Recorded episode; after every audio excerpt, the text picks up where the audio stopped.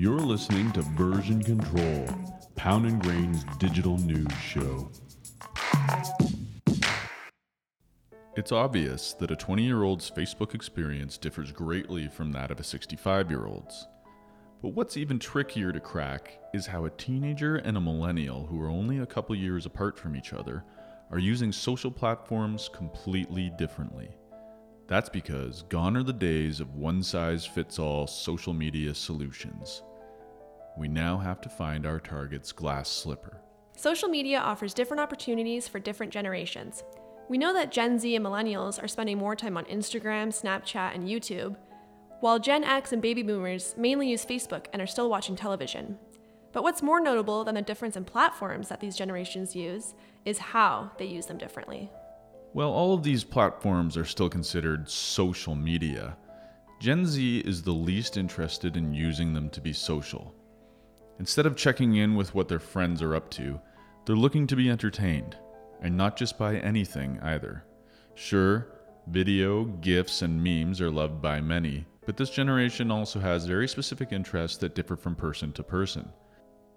They're looking for content that is curated specifically for them by brands and creators who they know and trust, and they're quick to click off of anything that doesn't fit within this criteria. That's because more than ever, people are looking to brands to represent themselves.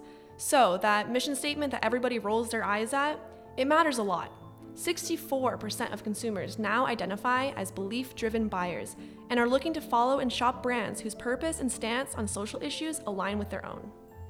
Some brands have caught on to this trend and are using influencers and creators that they know their audiences love and trust. For example, Sephora used popular online beauty gurus in their holiday campaign last year, and Adidas has recognized the importance of creativity and the powers of creators in all kinds of domains with their new Game Plan A project. Or look at the increase in YouTubers who are getting cameos in roles in Hollywood films like Flula Borg in Pitch Perfect 2 or this year's Fahrenheit 451 with Lily Singh. So, how can we as marketers keep up? A good place to start would be investing time in research to understand the nuances of these audience segmentations and uncover who your audience is watching, reading, and following. Then, create content with an audience-first mindset. People are selective about which brands' values they align with, and the future of digital and entertainment lies in understanding that. So, if you can't earn your audience's trust on your own, look to those who already have. Version Control presents Episode 34. The shift in social.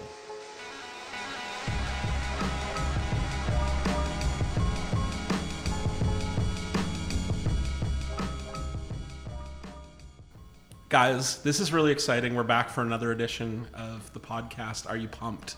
Heck yeah. Heck yeah. Heck yeah. That's resounding. 4 out of 4 people are really pumped here at the... a Pound and Grain podcasting studio. I'm here with our usual collection of smart people. Ivana. Hello. Mark. What up, people? And Nick. Hi. And I'm Jackson Murphy. And we have a fifth interloper here who's pretending he's not here, but he's in the background producing, Mr. Scott Liu. He's the George Martin. Yeah. Amongst other things. Yeah. Sometimes you should be able to hear him in the background, like at a good radio show. The producer kind of like... chimes in. That's Scott. Yeah. Also, I just realized that was like...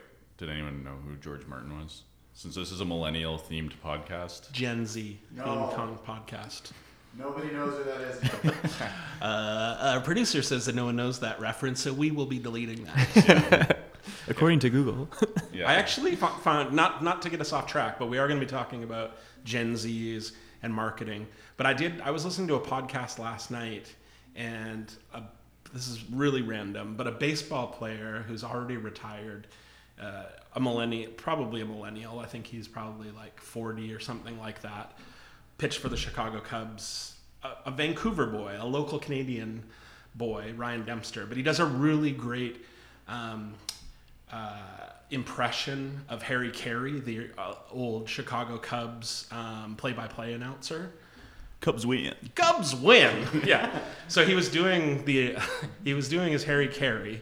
So famous broadcaster, But as they were talking, like, they were coming to the conclusion that, like, almost anyone listening to the podcast under a certain age would have no idea what they were talking about. Because it's just like, there's not that reverence for some nostalgia stuff if you were never there for it.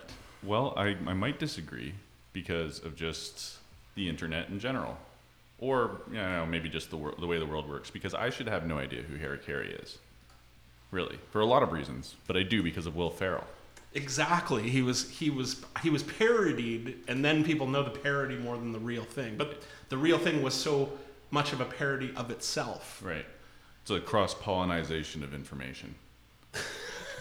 Yes. Wow, he's got some hair going on there. Holy smokes.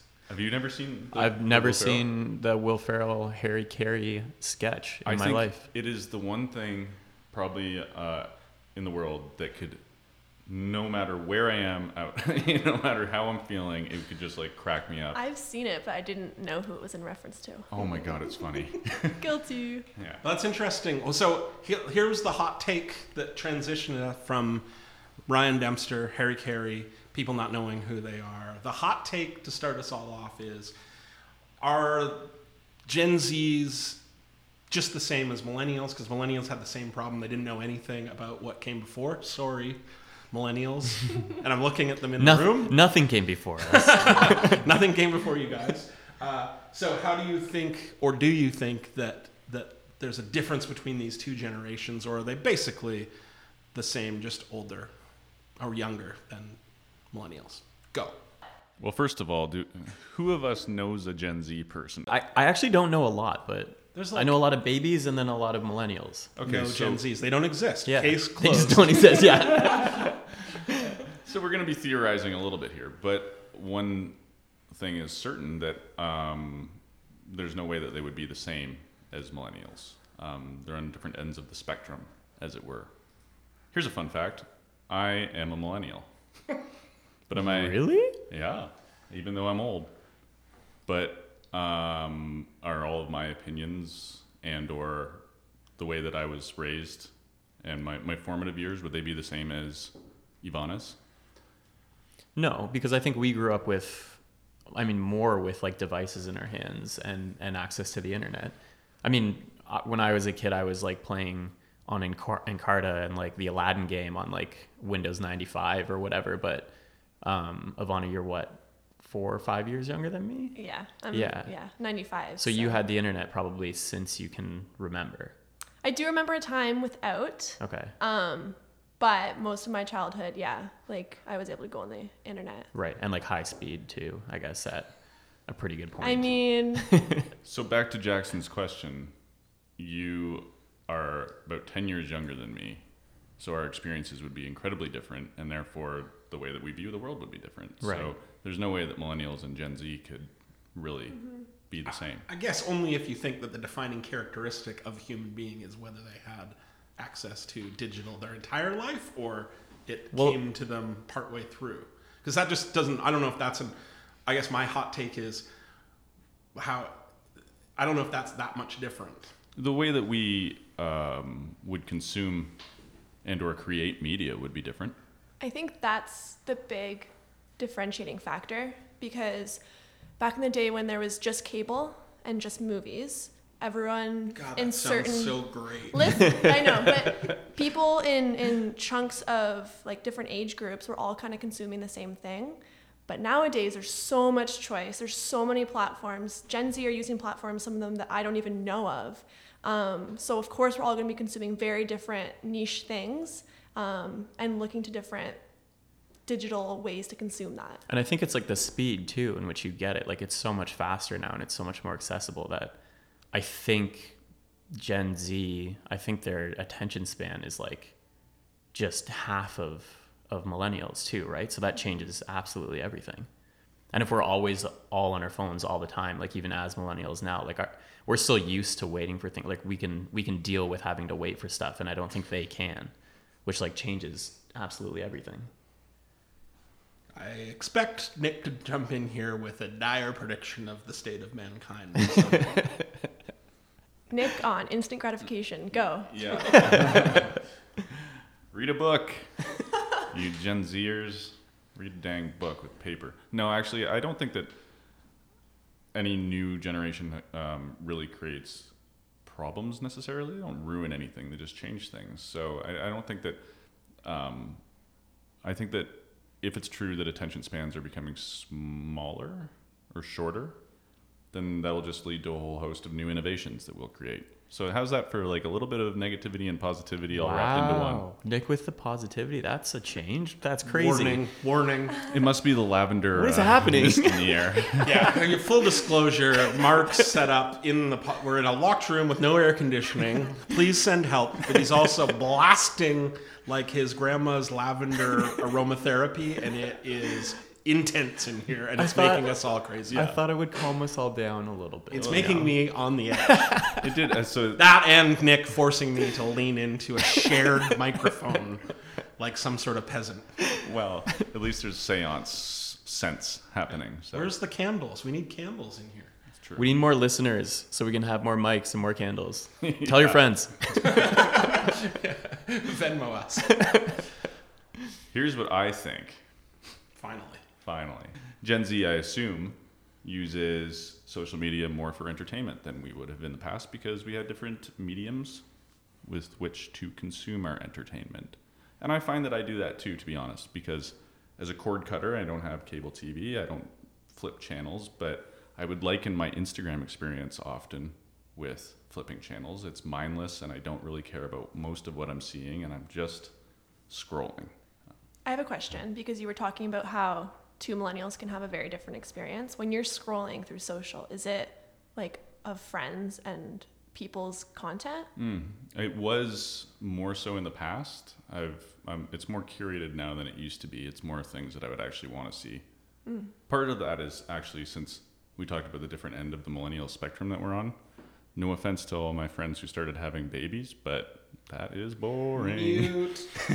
They're all the same. They all look the same, and I want to be more entertained by the feed as I'm going through it. So, and let's get to a second hot take about this, because I think the key word that I think the Gen Zs are starting to throw out is the social part, and it's more about the media, because I think we were all like, oh my God, social media, and I'm saying like this, like maybe not millennials, the few of us are beyond millennial, and the kind of older millennials, really social media was something new, and you're like interacting and poking and liking and all that sort of stuff that seems social, whereas now what the Gen Z seem to be doing is it's about production and consumption of media and sharing it versus like the social. It's inherently social because you're sharing it with friends or watching it on a platform, but it's more about the content. I think it's also like their interpretation of it being social is different. Social media began as, like you said, like it's between friends and people you know, but now Gen Z is coming in where they're used to having this kind of interaction and engagement with the people they're watching, with the creators, with the influencers. That's because they don't have any real life friends. Yeah, do you think that's what it is? They're just over having real life friends? No. Are you sure? That's a sweeping generalization, but like maybe like... But because it's more like accessible to them, they don't really care as much. Like that was the new novel thing for us. Maybe they just don't care about checking in with what they're doing online. Like because it's not entertaining. They have higher standards of what they want to be entertained by. Right. So I guess maybe like their social network is more like memes, texting or like messaging people on like Facebook Messenger or something. Like that's how they check in with people. Whereas like us and the start, not Facebook or whatever. Facebook? Whatever they do. What's that Snapchat. Other one? Snapchat. That thing. That's still a thing? I don't know. Instagram DMs. I think that's how they probably communicate with each other and like catch up and stuff if they ever need to do that. Whereas anything that's like curated and on their feed is more brands and things that they want to consume. A few years ago, there was a lot of talk about how an individual user could make a brand of themselves. And now it seems that most Gen Z take that for granted. If you look at their feeds, and it's all pictures of themselves, no matter what they're doing or where they are or what they're talking about, the photo is of themselves. Has to be of them, yeah. Yeah, I've come across a few of those accounts. They're at somebody's wedding. It's like, congratulations, Mike and Stacy, but the picture is of them. And so on and so forth. Great trip to Greece. Just a picture of them. So we're creating narcissistic people. I mean, yes. Well, that ship has sailed. Yeah, most definitely. With short attention spans. No doubt about that. But more so, it's just that it's all taken for granted now. It's not like the conversation is. So that's the code we have to crack. Well, yeah, I think to like bring it back to like how do we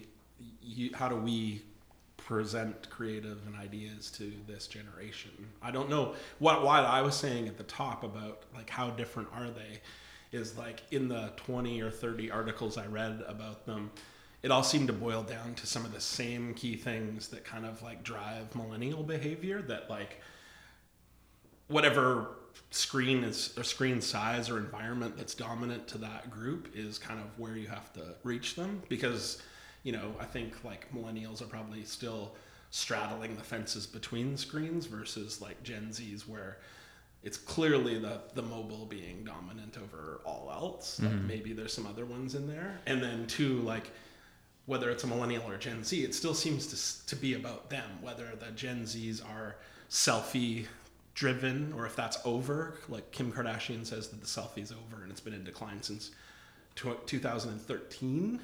Isn't that when she came out with her book? Well, she was at peak selfie. She killed selfies. Gave the book, and then it's been on a steady decline since then. But because they're probably in the same boat as, you know, you see everyone's feed and it's the 100 million different pictures of themselves. It's not very interesting content to consume. So how do you respect the time that you have? So I think like core principles, it's still the screen.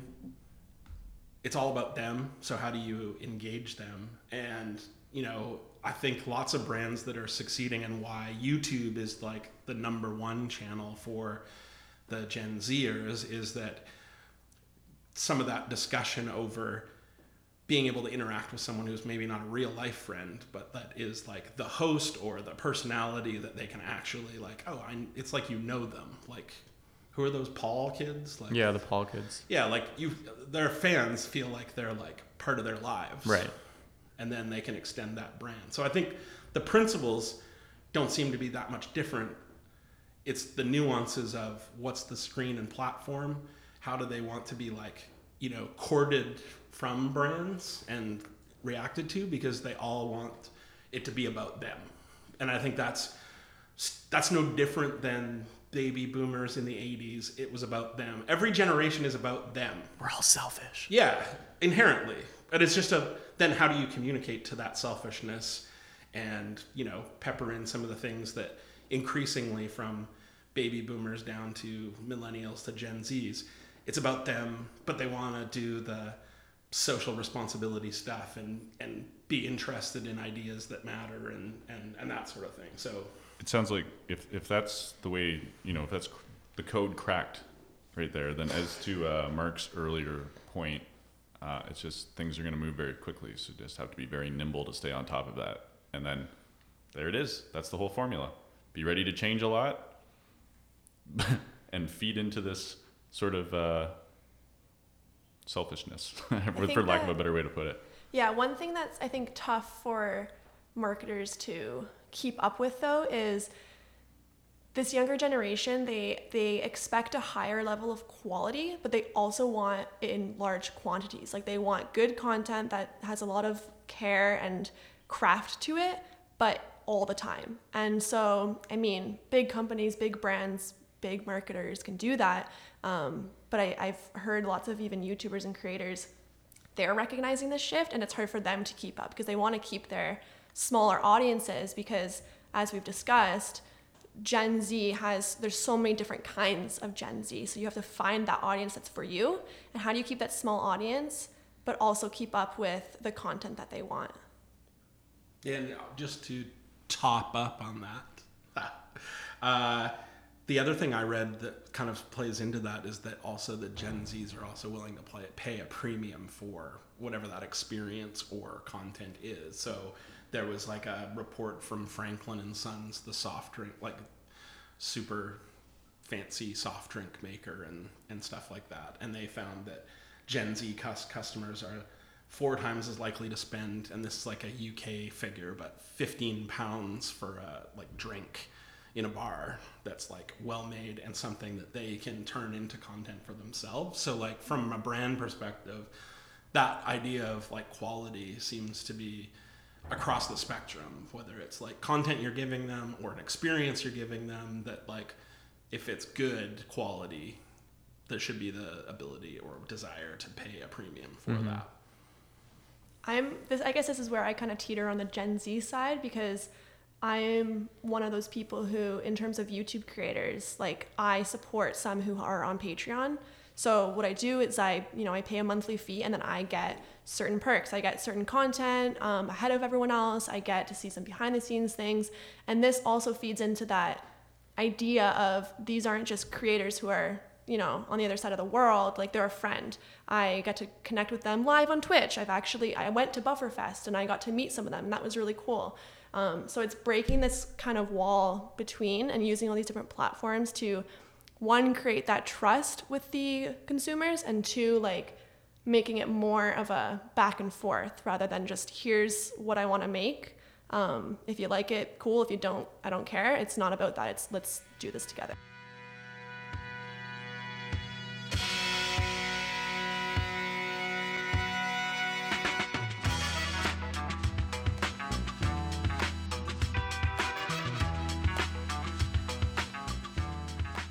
New segment alert, people. Bookmark it. We've got a new segment here on the podcast.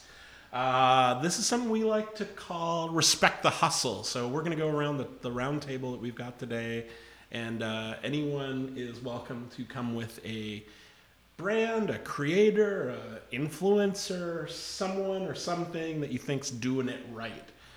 So an example is someone who's hustling out there in the goodest way possible. So we're going to lead it off here with Ivana.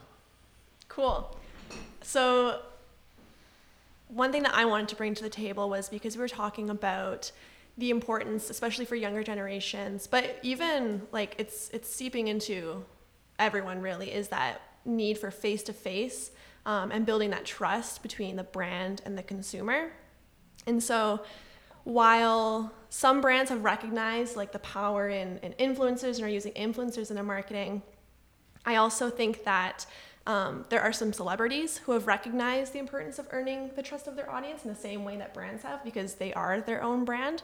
So 2 people who I respect their hustle, 2 celebrities, is Chrissy Teigen and Will Smith. I think that nowadays, if a celebrity is not on social, then they're basically like falling off the map.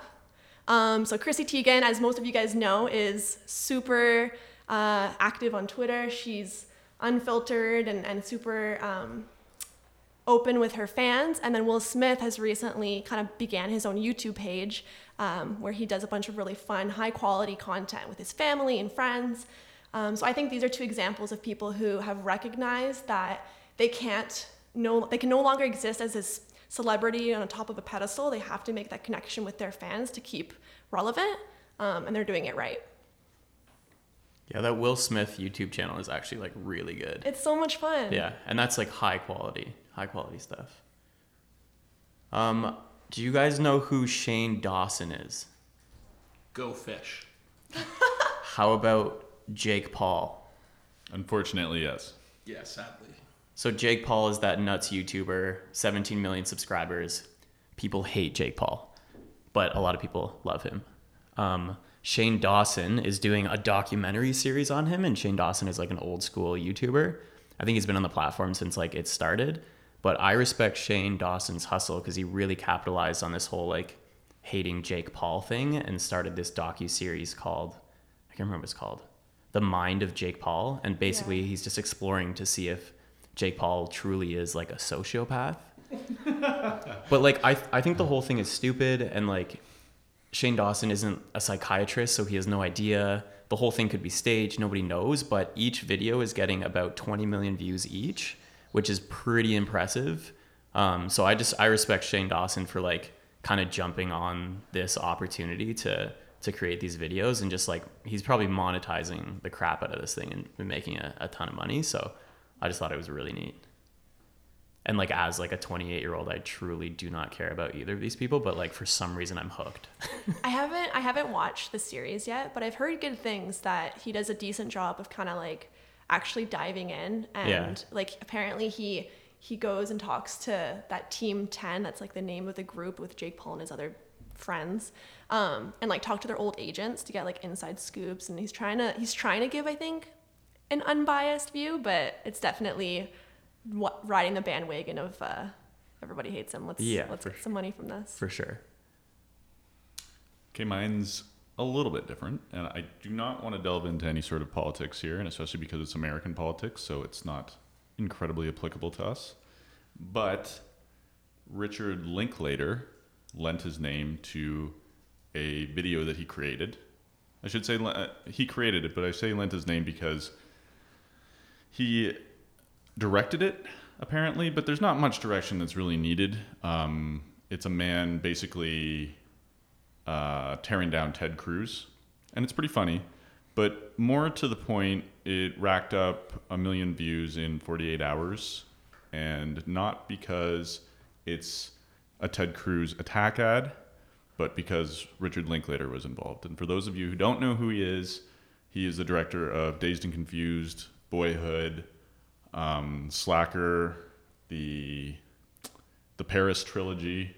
So he's kind of famous and a respected director, and a lot of people checked out that video that wouldn't have otherwise.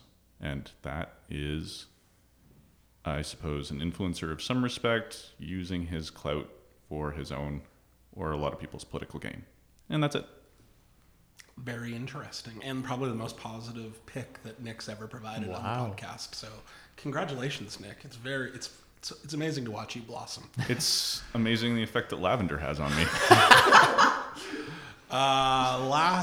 What's interesting about some of the picks, like Will Smith and Linklater doing content, is just how much, just from our earlier discussion on Gen Z and what drives them, that the content is really driving all generations now. It's kind of interesting. So the more things change, the more it's the same.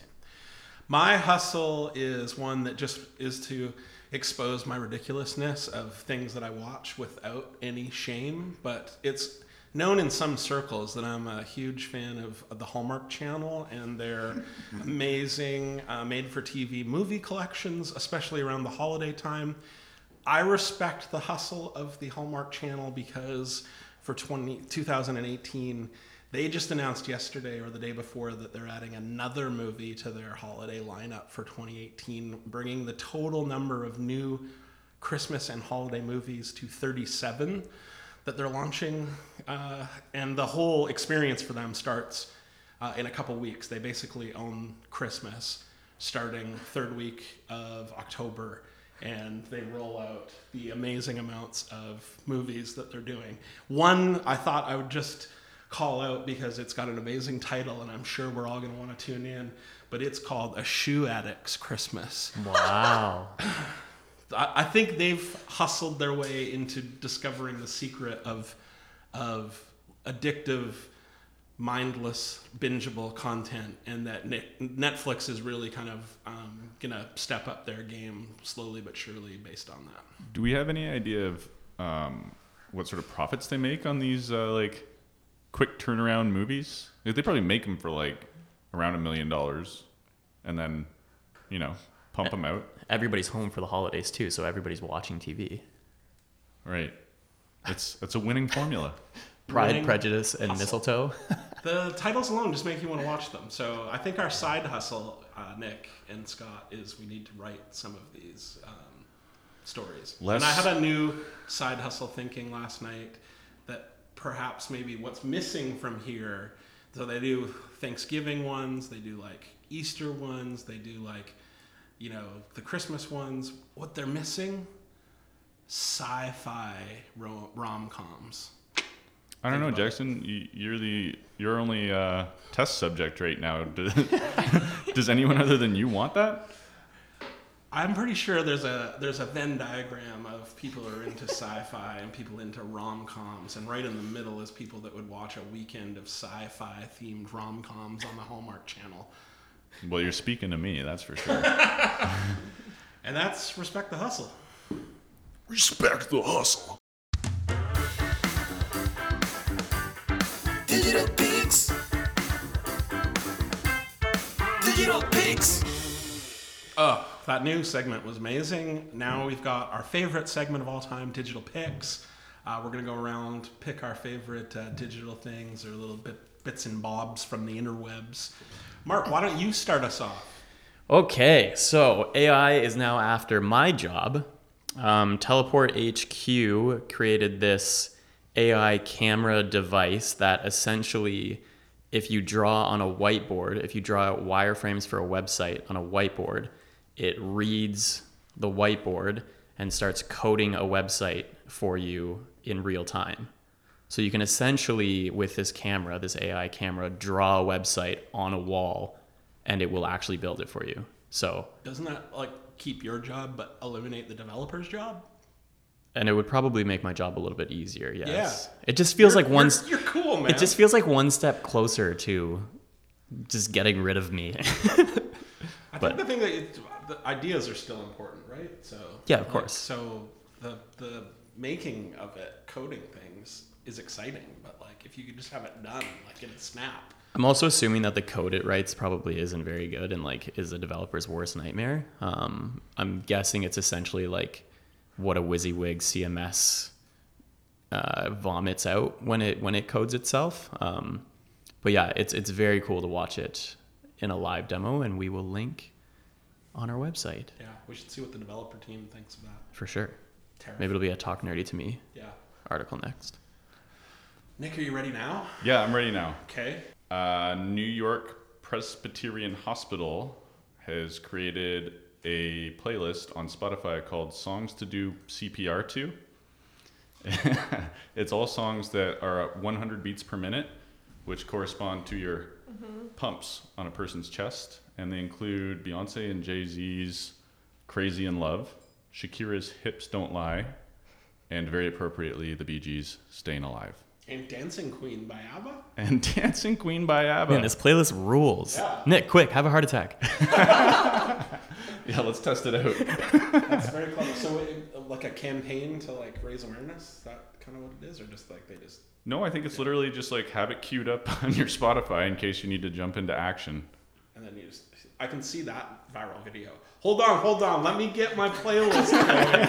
Meanwhile, a guy's like writhing on the ground. Got it. Yeah, no, actually, I think what you said is right. But I like to picture it the other way. Fair enough. I like it. Again, like another positive. This lavender is doing wonders. And now he's saving lives. Yeah. What's going on? Yeah. So my digital pick is a commercial, because I still watch TV, not like a Gen Z person.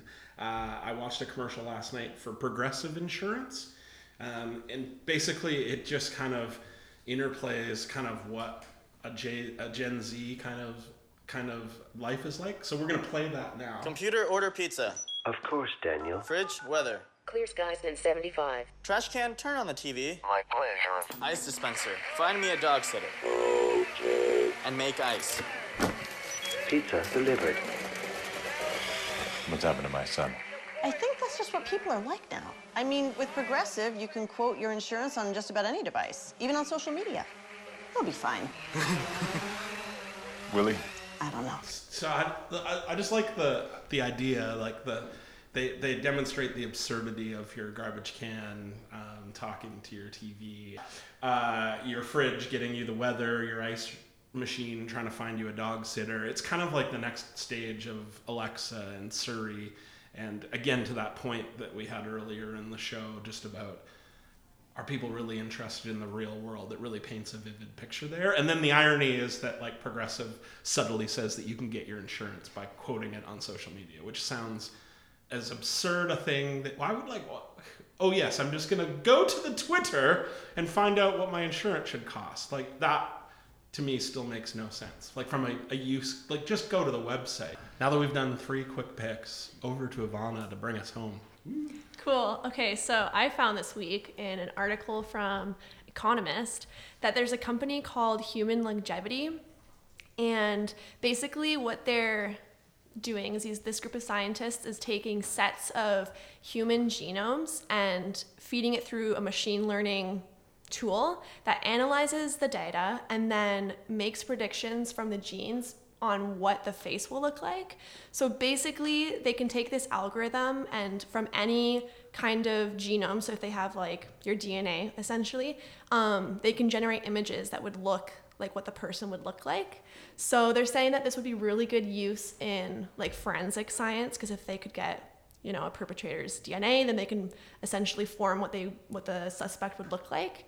But what I think is really interesting is there was a thought on like the privacy implications behind it, and how some consider like genetic information to be private information and that it can't just be like used to create the face. Anyways, I think it's fascinating because it goes the other way too. Like if you can take the genes to build what the face looks like, you can also look at a face and determine like genetic abnormalities. So there's this new app that apparently you can, like a doctor can take a face of the patient and then send it for testing, and like it can decipher with an algorithm like possible diseases just by looking at the face, and it's insanity. Wow. What would Dr. House do in that? Thanks for listening to Version Control, episode 34, The Shift in Social. If you like what you heard, don't forget to give us a rating on iTunes.